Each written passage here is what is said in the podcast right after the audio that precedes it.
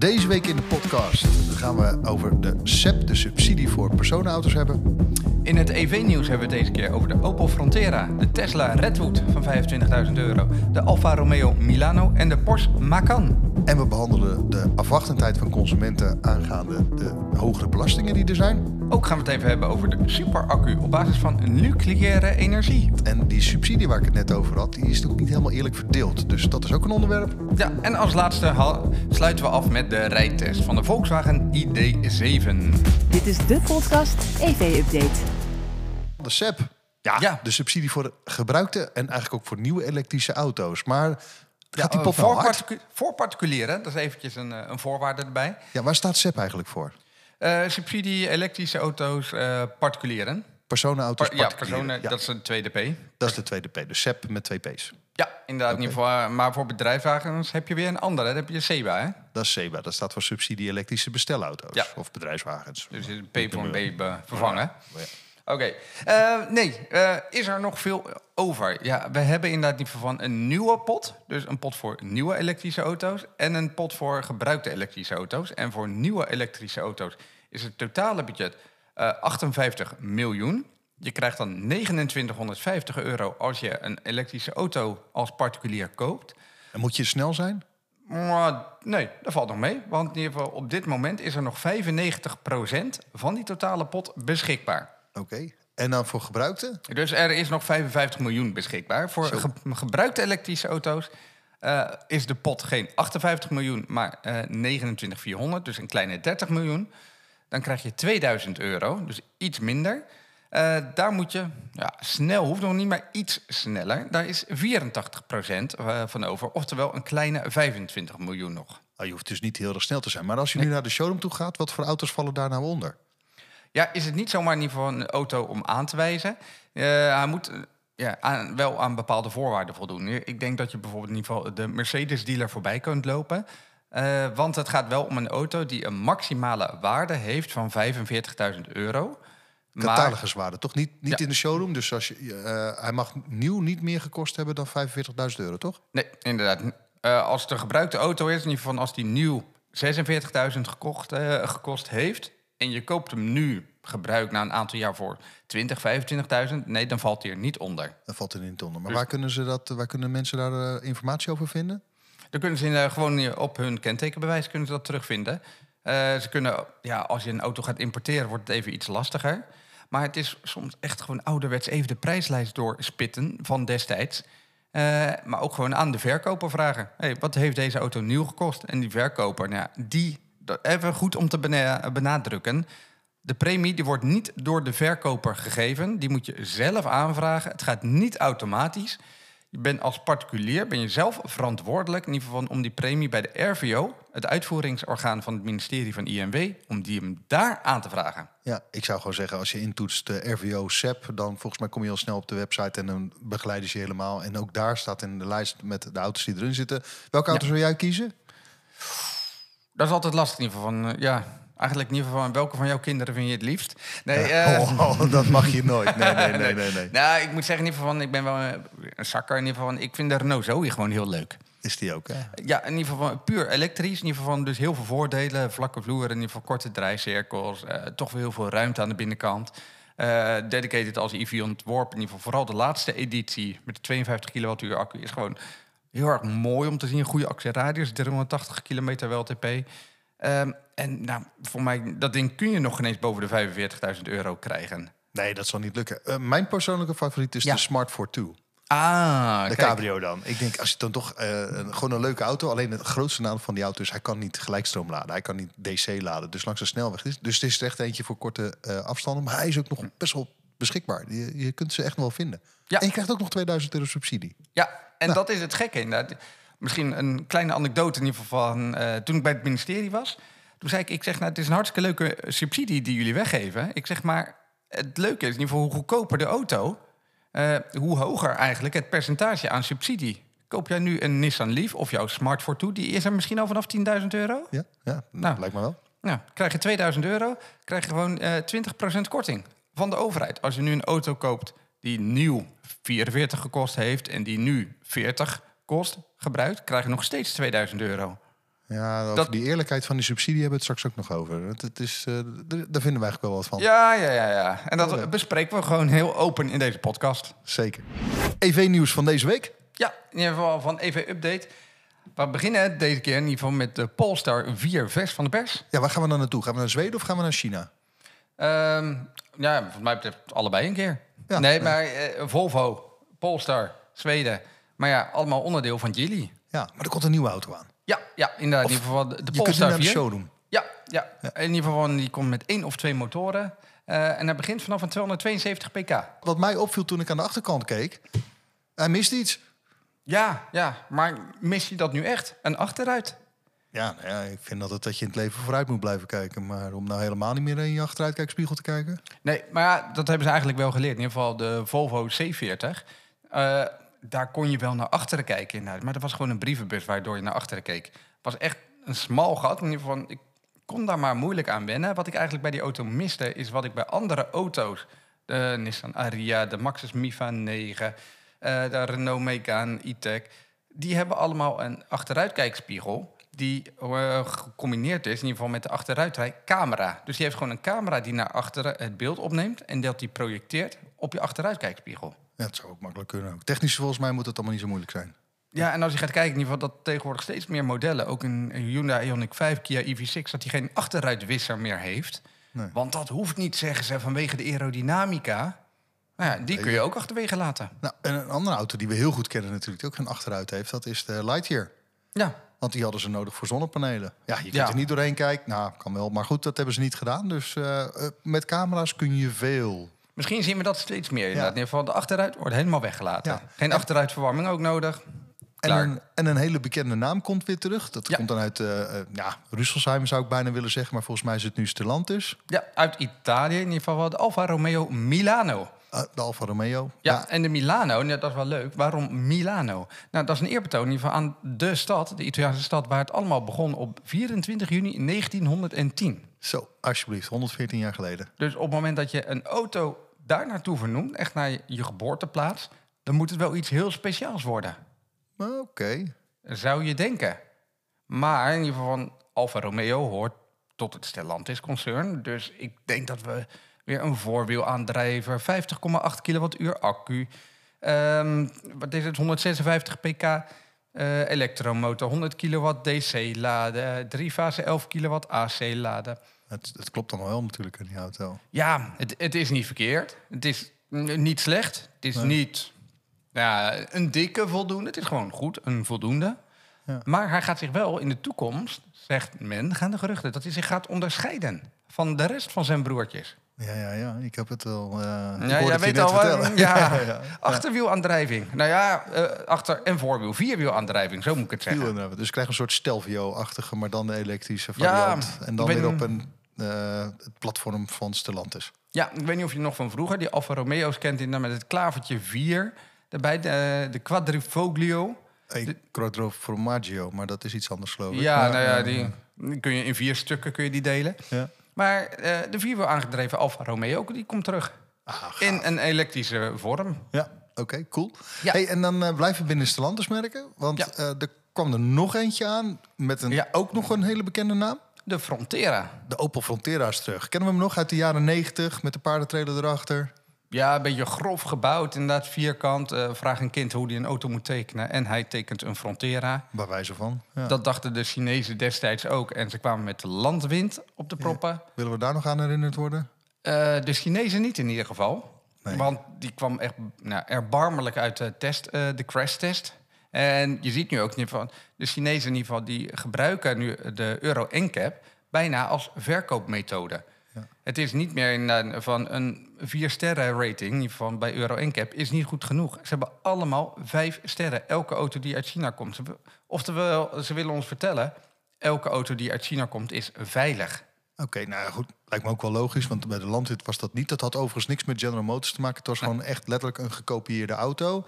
Ehm, En dit maar wordt dan de opvolger van de Opel Crossland. de Crossland. Maar hij heeft wel veel, tenminste wij, verdenk, wij denken wel dat hij heel veel weg zal hebben van de Jeep Compass ook. Want die is ook weer uit het Stellantishuis. Ja, ja. Waar het vorige keer over hadden. En je ziet wel inderdaad, oké, de specificaties zijn in basis gelijk, maar ze doen ook echt wel hun best in ieder geval om de auto een ander rijgevoel, ander eh, indruk mee te geven. Vooral echt een andere koets, andere knopjes in het interieur dan zijn collega's. Ja, en dan gaan we met 800 volt naar Stuttgart. Ja, en dan gaan we met de Porsche Macan rijden. Oeh. Die is geïntroduceerd in ieder geval in ons buurland Singapore. Ja, tuurlijk, dat is Ja. super dichtbij. Heel Ja, logisch. EV-land ten Ja. top. Bleek. Hebben ze daar een laadpaal? Ja, blijkbaar. Maar ehm, nee, daar is die geïntroduceerd. Volledig elektrisch. En wat je zegt in ieder geval eh, op basis van een 800 volt laadsysteem. Waarmee die kan snel laden met 270 kilowatt maar liefst. Ja, dat is ook wel snel. Ik kijk heel erg uit naar die auto. Want Ja. dat is, eh, ze hebben hem al heel lang geleden al aangekondigd. Van, hij- er er komt echt iets aan en het lijkt nu wel concreet te gaan worden. Beetje vertraagd inderdaad. Maar als je gaat kijken naar de Taycan, die was er het wachten ook echt wel waard. In ieder geval van, die reed nou, echt eigenlijk als een Porsche. In, de, in ieder geval van, zoals je een elektrische auto kun je zo ver mogelijk eh, sportief maken. Dat is gelukt. Nou, top. En dan hebben we eigenlijk nog eentje van... we gaan alle landen over van de hele wereld. Dan gaan we nog even naar Amerika. Amerika, klopt. Ja. eh, maar Voor- dan vooral... Nou, ze hebben wel eens vaker gezegd dat ze iets gingen doen... en dan was het nog wel eens een keer lastig. Maar deze, nou, gewoon je- net doen alsof die ook echt komt. Ken je die mop van die Tesla die volgend jaar komt? Ja. Nou, Tesla zegt dat volgend jaar de Tesla Redwood... nou, dat is een interne codenaam... Ja. eh, een auto van 25.000 euro komt. Oké, een Tesla onder de 25.000 euro. En die heet dan de Redwood. Nou, nee, dat is de interne naam. Dus in ieder geval, ik verwacht niet dat die Redwood gaat heten. Maar we hebben het vorige keer in onze vorige podcast al gezet. Toen kwam Volkswagen. Ja, we komen met de ID2 in 2025 voor 25.000 euro. Eh, nee, correctie. Het wordt 2026 en daar wordt geen 25.000 euro. Ja, nee, goed. Het is, eh, ze proberen het natuurlijk wel. Ze weten ook wel. Kijk, autofabrikanten bouwen gewoon graag auto's die mensen willen hebben. En ik snap heel goed als je een auto bouwt van 25.000 euro, die ook nog eens een keer compleet is, dan heb je een gamechanger. Ja, maar ik vind jongens, zeg het dan niet. Als je iets zegt, dan hou je er dan gewoon ook aan inderdaad. En bouw die auto. Oh, is het 26? Oké, dat vergeef ik je ook nog wel. Maar zeg dan niet ineens, hij komt een jaar later. Of, doe geen valse beloftes. Ehm, ja, en het is even wachten tot 2025 of we dat ook eh, aan Tesla kunnen toebedelen. Maar ervaringen uit het verleden? Nou ja, goed. We, we- hadden het even in ons voorgesprek even over de Cybertruck. Weet je wel, vijf Ja. ton mag die trekken. Dat hebben we ook nog eens een keer getest zien worden. Dat op een eh, drag race hè, met, tegen die Porsche. En dan stond er nog een aanhanger met die Porsche erop. En- Achterop de Cybertruck, ja. Ja. maar even als het over eh, fake news hebt. eh, toen die Cybertruck over de finish heen ging, was dat helemaal niet. Want dat, dat zag ik later nog eens een keertje voorbij komen. het was En geen die- quarter mile. het was geen quarter mile, zo op eh, 1.8. Ja. Dus hij was dat nog op de helft van de quarter mile zat hij. ja. En het was een beetje flauw, zeg maar. Ze hebben wel de langzaamste Porsche 911 hebben ze gepakt. Met handbak. Ja. Ehm, ja, oké, het kan. Het, het is een Porsche 911. Het is een Por- eh, Tesla Cybertruck. Die nog wat later komt. Die nog niet als beste afgewerkt is. Ze hebben eh, nou, eh, aardig hun graf daarmee gegraven, zegt Maar Elon Musk ook daarmee. de, de Cybertruck staat nu wel op de website. Je kunt hem in Nederland dus bestellen. Wanneer je hem krijgt Ja. en of je hem krijgt, ik weet het niet. Maar eh, voeg dat zelf. Want ik vind het wel de Roadster, die zou er ook al lang moeten zijn. Die kun je nog niet bestellen. Nee, en die is in 1.9 en die Cybertruck 2.7 seconden van 0 naar 100. Ik vind Ja, het zo. ja, dan de- zit je met je spulletjes achterin. Weet je, wel? je, je En je zieke kinderen en, je eh. kinderen. Nou, het- als het niet waren, dan zijn ze het daarna wel. Ja, ja. Ja, inderdaad. Dus nee, eh, dat was wat mij betreft weer even het eh autonieuws van het deze laatste EV-nieuws van evupdate.nl. Nou, en dan hebben we onze overheid en eigenlijk ook de reactie van consumenten. En dan de afwachtende houding die we nu de, ja, eigenlijk de laatste tijd wel gaan zien. Of die we nu aan het zien zijn van klanten. Van Ja. consumenten. Het heeft echt te maken in ieder geval met onduidelijkheid in, ieder geval in de markt. Wat gaat er met de elektrische auto gebeuren? Er is destijds is er een beleid uitgestippeld van oké, wegenbelastingvrij tot 20, of nou, sorry, tot eh 2025, tot en met 2024, zo zeg ik het goed. Dus eind dit jaar stopt de wegenbelastingvrije periode voor elektrische auto's. Wat gebeurt er daarna? Eh, diverse media speculeren. Dit gaat een elektrische auto dan kosten ten opzichte van een benzine of een diesel. Maar dat kun je helemaal niet zeggen. Want de overheid heeft nog helemaal niet aangegeven welke categorie die gaat vallen. En hoeveel motorrijtuigenbelasting je dan gaat betalen. Je hebt nu gewoon een aantal categorieën, wat je zegt inderdaad. Je hebt een benzinecategorie, een diesel, een LPG-categorie. Eh, de verwachting is dat er gewoon een elektrische categorie komt... met waarschijnlijk in of lagere bedragen... of dat eh, een vermindering van het aantal kilo's voor het accupakket. Je hebt een 100 kilowattuur accu, nou, dan gaat hem eh, 750 kilo van eh, het gewicht af... Beetje in die trant, maar er is nog geen beleid uitgestippeld. Dat Nee, is ze het probleem. Hebben, ze hebben nog.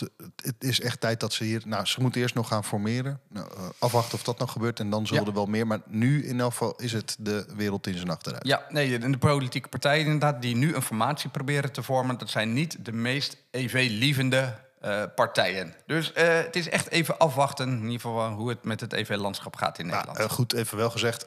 EV, of tenminste dat we meer met elektrische auto's gaan rondrijden. Dat het er zoveel moeten zijn in 2030. Dat staat als een paal boven water. En dat is Absoluut. niet zomaar iets van wat op de politieke agenda staat. Maar dat, gewoon, dat is het beleid en dat moeten ze ook volgen. Maar we hebben er wel behoefte aan dat ze duidelijk zijn in hun informatie. En dat ze ook op, op tijd hun informatie geven. Want nu plukt de markt daar de vruchten van. Ja, nee, en de snelheid waarmee het gebeurt, dat is even nu het onduidelijke. En dan nu het volgende onderwerp, accu's op nucleaire energie. Ja, dat is toch ook wat, hè? Kennen we allemaal Ja. nog die film van eh, Back to the Future? Ja, met Doc Brown. Met Doc Brown. En op een gegeven moment zegt Doc Brown ook dit. Uh, does it run like on, on regular unleaded gasoline? Unfortunately, no. It requires something with a little more kick. Plutonium.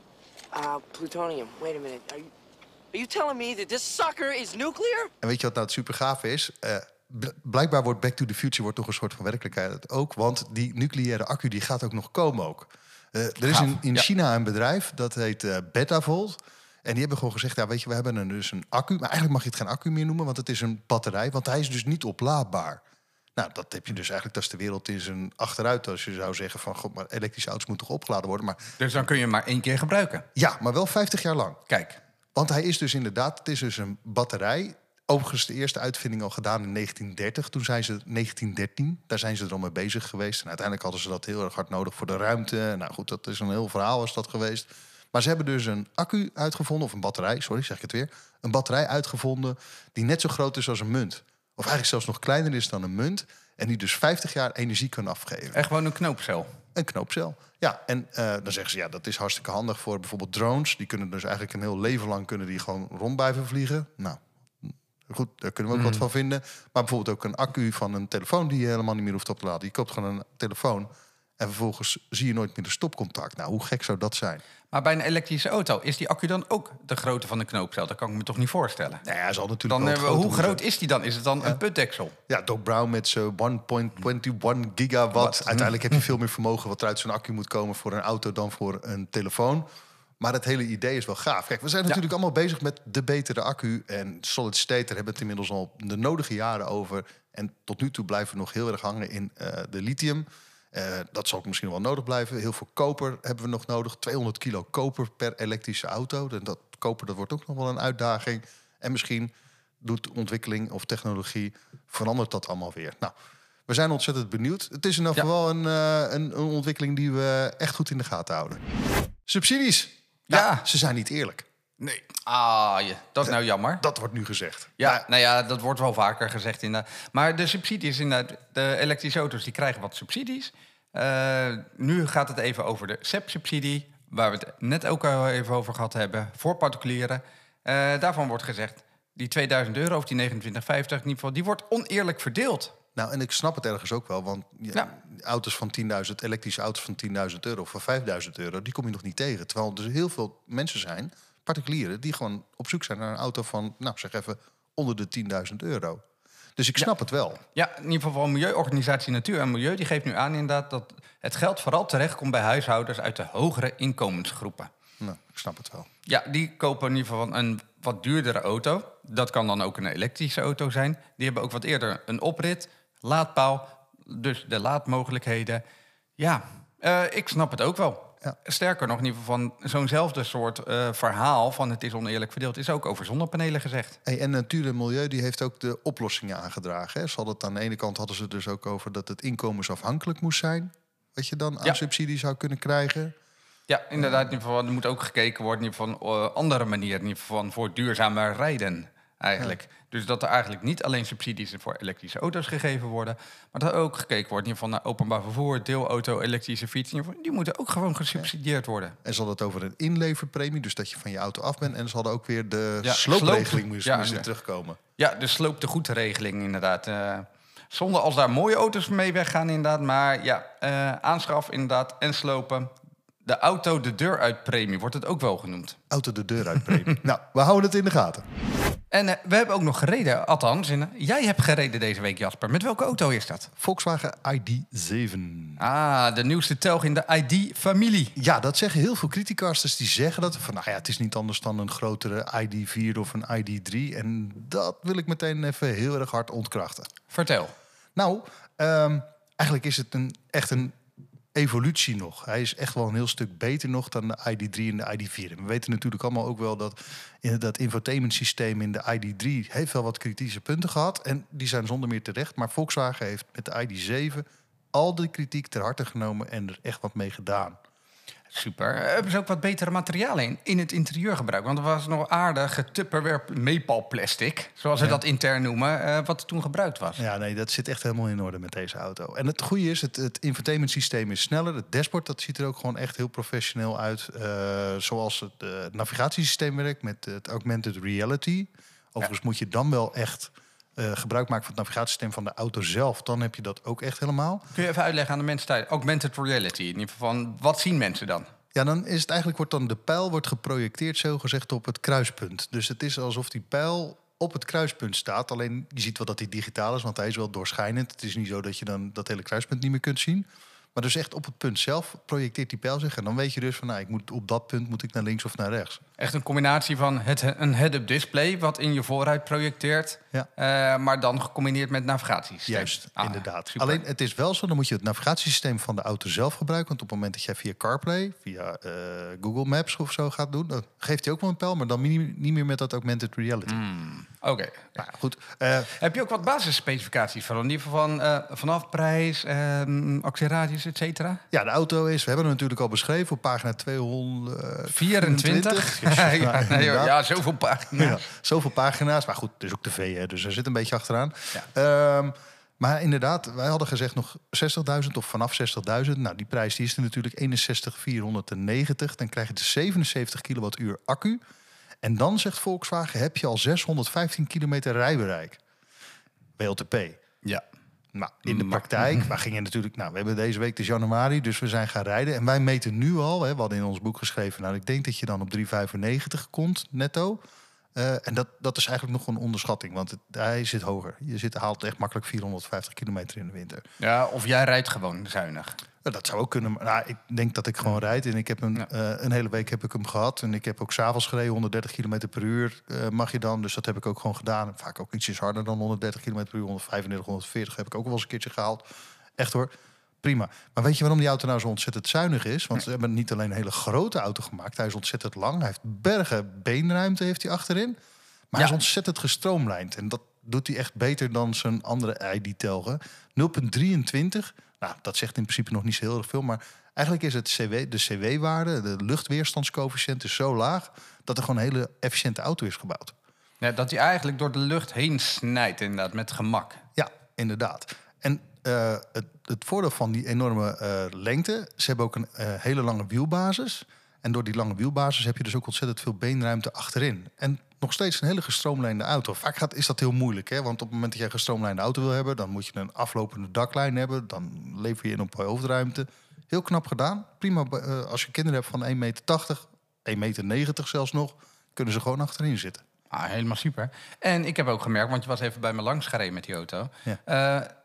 De, kofferbak, inderdaad, het is de achteruit die meescharniert. Dus de bruikbaarheid van de kop, eh, kofferbak, zeg maar, is gewoon heel groot. Ja, klopt. Eh, inderdaad, zoals je dat hebt. In, eh, in autotaal noemen ze dat dan een hatchback inderdaad. Maar de achteruit gaat dus mee omhoog. Dus je hebt ook echt een vijfde deur, niet een sedan vier deuren. Maar, en het is een hele praktische auto vooral. En weet je wat het Ja. leuke is? Hij heeft een enorme lange wielbasis, wat de rijeigenschappen natuurlijk heel positief beïnvloedt. Maar hij heeft een extreem korte draaicirkel. Ah, kijk. Nou, en, en, ik ben niet voor niks docent natuurlijk. eh, en hier hebben we het nog wel eens over. Grote eh, wielbasis. En ja, je had het zelf al nog eens een keertje uitgelegd. Is van de vooras tot aan de achteras. Die afstand, hè, die creëert dus binnenruimte. Maar hoe groter die is, hoe groter de draaicirkel. Maar dat hebben ze bij Volkswagen eh, prima opgelost. Want het is een achterwiel aangedreven auto. En die voorwielen, die hoeven eigenlijk alleen maar te sturen. En met de ID7 kan je als het ware kan je het stuurwiel een extra omslag maken. Waardoor de draaicirkel nog steeds heel erg kort is. Ah, super. Ja, echt de voordelen van een elektrische auto zijn gebruikt. Ja. Nou, het is niet alleen maar voordelen, dus ik vind ook wel een paar nadelen. Vertel. één, het interieur is niet altijd, ja, zeg maar, de, de, eh, de, de bediening is niet altijd even logisch. Dus ehm, ja, eh, mijn vrouw die nam me mee. En die was even op zoek naar de ruitenwissers, maar die zitten dan ineens links. En dan is het een schuifje. Nou goed, ik denk wel dat je daaraan went. Ehm ander dingetje was als ik even naar die prijslijst kijk. En dat is wel echt typisch Volkswagen. Maar ik, ja, ik denk dat ze daar echt nog wel een slag kunnen maken. Zeker bij deze auto. Is dat die warmtepomp nog steeds niet standaard is.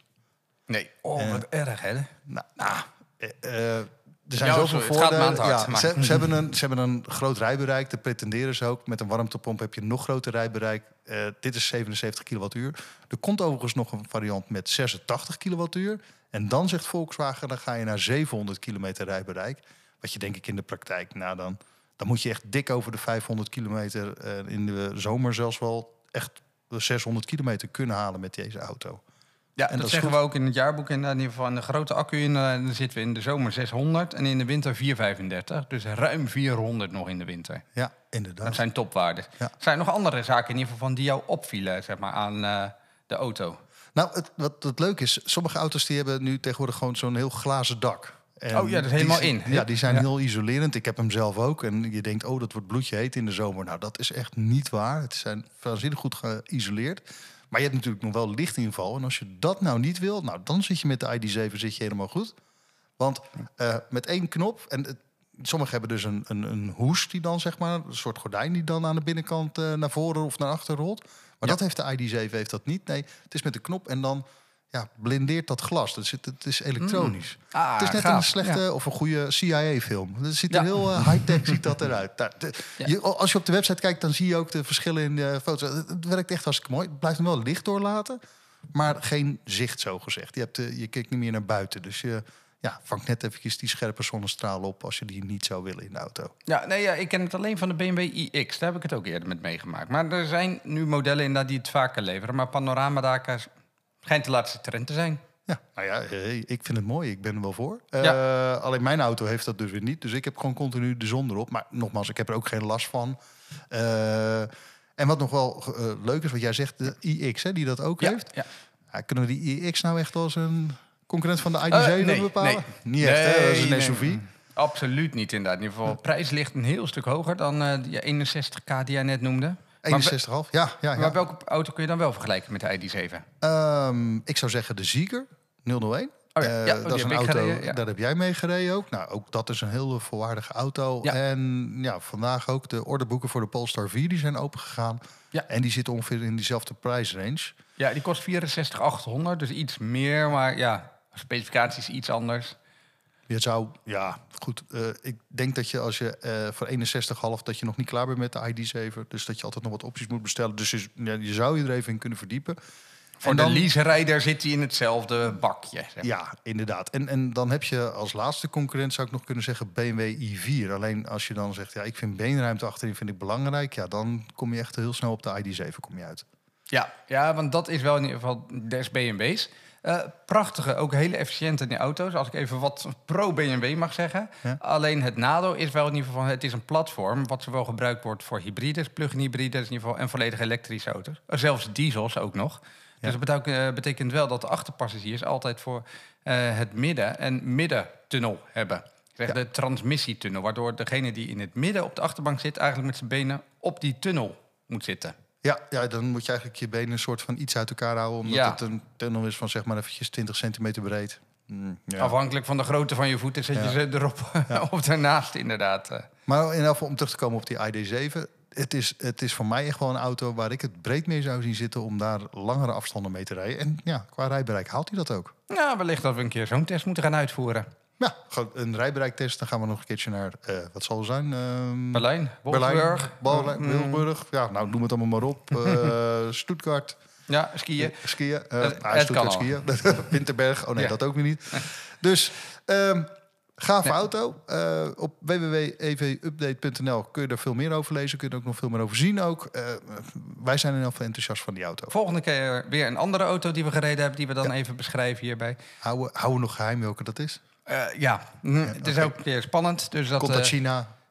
Ja, ja, nou ja, dat inderdaad in ieder geval. Maar Ja. we moeten een beetje de teaser vasthouden. Dus zo is het. Dames en heren, dankjewel voor het luisteren voor deze podcast weer. Want dit was hem weer deze week. Oké. Eh, en dan zie ik, zie ik jullie voor. Nee, zieker. Ik, nee, ehm, geef ik daar nu wat weg? Nou, wie weet. We, je hoort volgende week weer van ons. Dankjewel. Tot de volgende.